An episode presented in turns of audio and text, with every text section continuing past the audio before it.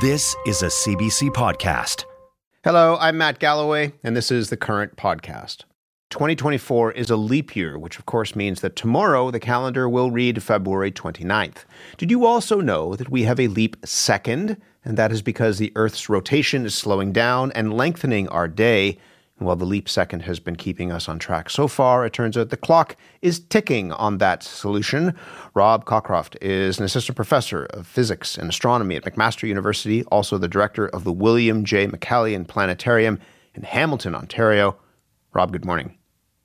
Good morning. Thanks for having me. Thanks for being here. What is a leap second? So, uh, a leap second is one of the ways that we try and keep the clocks in sync with what's going up in the sky. So, ever since we've invented clocks, we've been having to make sure that they are um, keeping us relative to the sky in the correct sense. So, we're all familiar with uh, the need for a leap year mm-hmm. um, every four years as one of the ways we keep those things in sync. But probably what people are uh, less familiar with are these the, these leap seconds that have to be inserted periodically, and how, this is because our yeah. I was going to say how often they, how often more, are they inserted? Yeah, so so our clocks have been getting more accurate, and so since the 1970s, we've had to insert leap seconds about a couple dozen times to make sure that the very accurate clocks are keeping in sync with the sky. We need to do this. Why? I mean, why is it that that the Earth's rotation would slow such that we have to adjust how we measure time in some ways? Yeah, so that's a, good, a great question. The, the, reason why we want to do it is so that we don't end up eating lunch at midnight, for example. Um, and that's a very extreme case, and we're, we're not getting there. Um, it would take us a very long time, um, longer than one person's lifetime to get there. But that would be the end result if we didn't account for leap seconds. But the reason why we have to insert these leap seconds is because as you mentioned, the, the Earth's rotation is um, slightly slowing. Um, and so we have to account for that. And why is it slowing? Um, there are various factors, but one of them does relate to climate change, um, which is not an immediate connection. But as the glaciers melt, the rock that they were previously pressing down starts to rise up, and the distribution of the weight on Earth changes. And so that will affect the spin rate of the Earth. I'd read that in the time of the dinosaurs, I mean, we don't know this because we weren't around, but the sense was that they had 23 hour days. Is that right? Yeah, that's right. So, so we've been slowing down very, very slowly. Um, and as I said before, it's taking hundreds of millions of years. Um, so you're right. When when the dinosaurs were around at some point, they had a 23 hour day. And as we go further into the future, our day is going to get um, longer and longer. We need this in part because just of uh, how much of our lives run on time, right? Just remind us what, what atomic time actually is, because that's at the heart of, of this in many ways, as, as, as I understand. Mm. Yeah, so atomic time is the way we keep time accurately at the moment, and it's looking at the oscillations of, of what's going on within an atom. And so rather than just relying on your clock, you know, watching that second hand go from uh, one second to the next second. Instead, you're measuring these very fast fluctuations that are going on right in the within an atom, a cesium atom, and you're saying, "I'm going to count how many cesium atom fluctuations we have." Um, and that's how we're going to define a second. And we can all agree on that as long as we have a sample of this cesium. And that's important because so much of the technology that we have around us, I mean, I think of, you know, the clock that's in front of me right now, clicking away, you know, my watch, my phone, what have you. That's all geared around that time. That, that a lot of our technology is based on us having the, the, the sense that this is the time right now, that we are all on the same clock.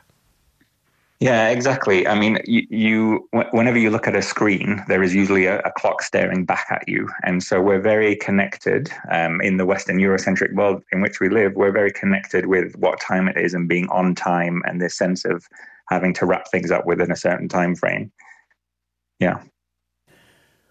I'd mentioned in the introduction that the leap second um, is on its way out. There are scientists that mm-hmm. are embracing this idea of a leap minute instead. How would that mm-hmm. work?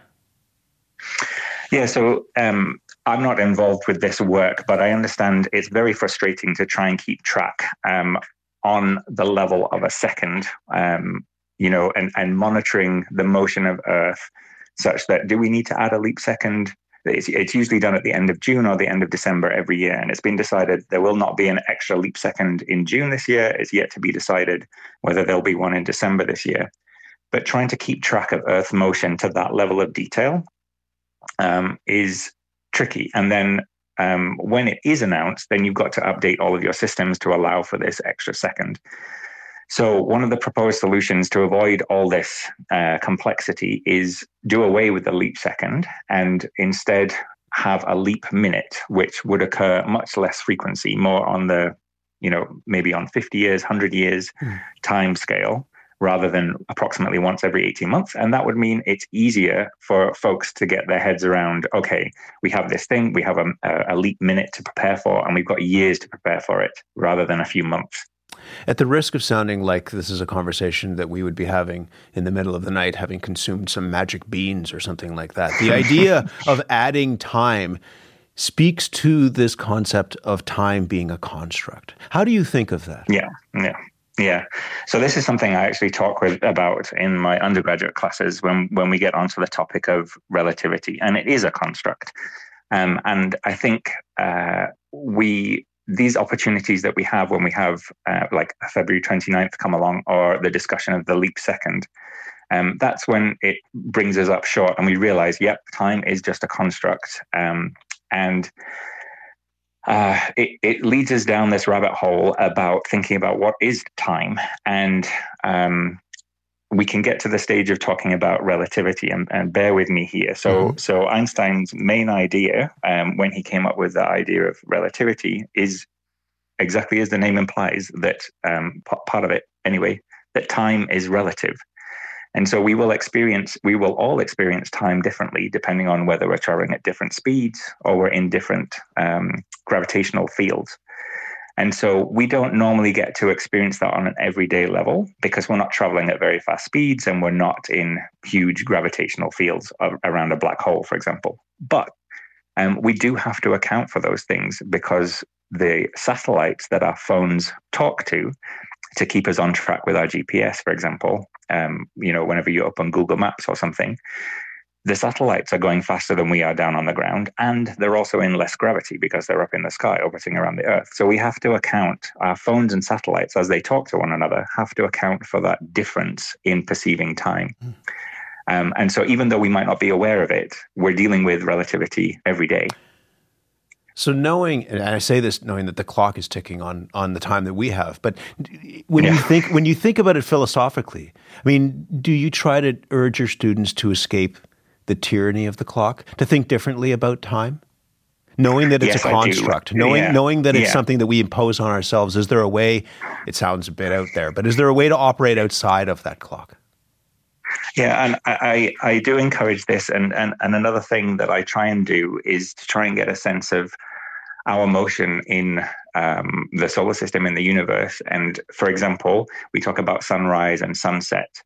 And it's not actually the sun that is rising or setting, it's, it's the earth that is moving. We're rotating around and making it appear like the sun is rising and setting in our sky, but we're the ones who are moving, not the sun. Um, and we we rarely get a chance to experience that change of perspective. Um, we have another opportunity, the April 8th total solar eclipse that is mm-hmm. coming up that we're all very excited about.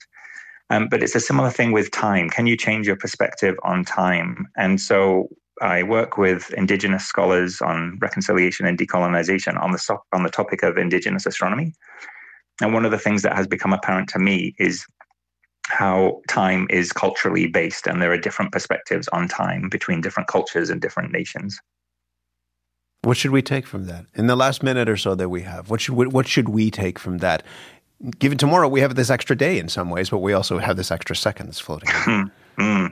So, so, so take the time, make the time to to do something that gets you out of your regular cycle of the daily grind, and and look up at the sky and appreciate our connection with it. Is what I would take away. And maybe take your watch off and not look at the clock all the time. yeah, yeah, exactly. I love this kind of stuff, and uh, I mean it's a bit like Interstellar or something like that. But it is fascinating to to think about the the construct that we've built and how our lives are are run by it. Yeah, Interstellar is a great movie. Um, it was developed with a, a Nobel Prize winning physicist, um, and so the, all the concepts there are exactly on on target and they're they're physically true, except for when Matthew McConaughey goes through the black hole. And then it's all science fiction. But the rest of it outside is good, is good. I am so glad to have spent the time talking about this um, with you. And I'm going to uh, hopefully think differently about time and maybe take my watch uh, off my wrist. In the meantime, Rob, thank you very much. Yeah. Thanks very much for your interest. Rob Cockcroft is an assistant professor of physics and astronomy at McMaster University, also director of the William J. McCallion Planetarium in Hamilton. You have an extra day tomorrow. Use it wisely. For more CBC podcasts, go to cbc.ca slash podcasts.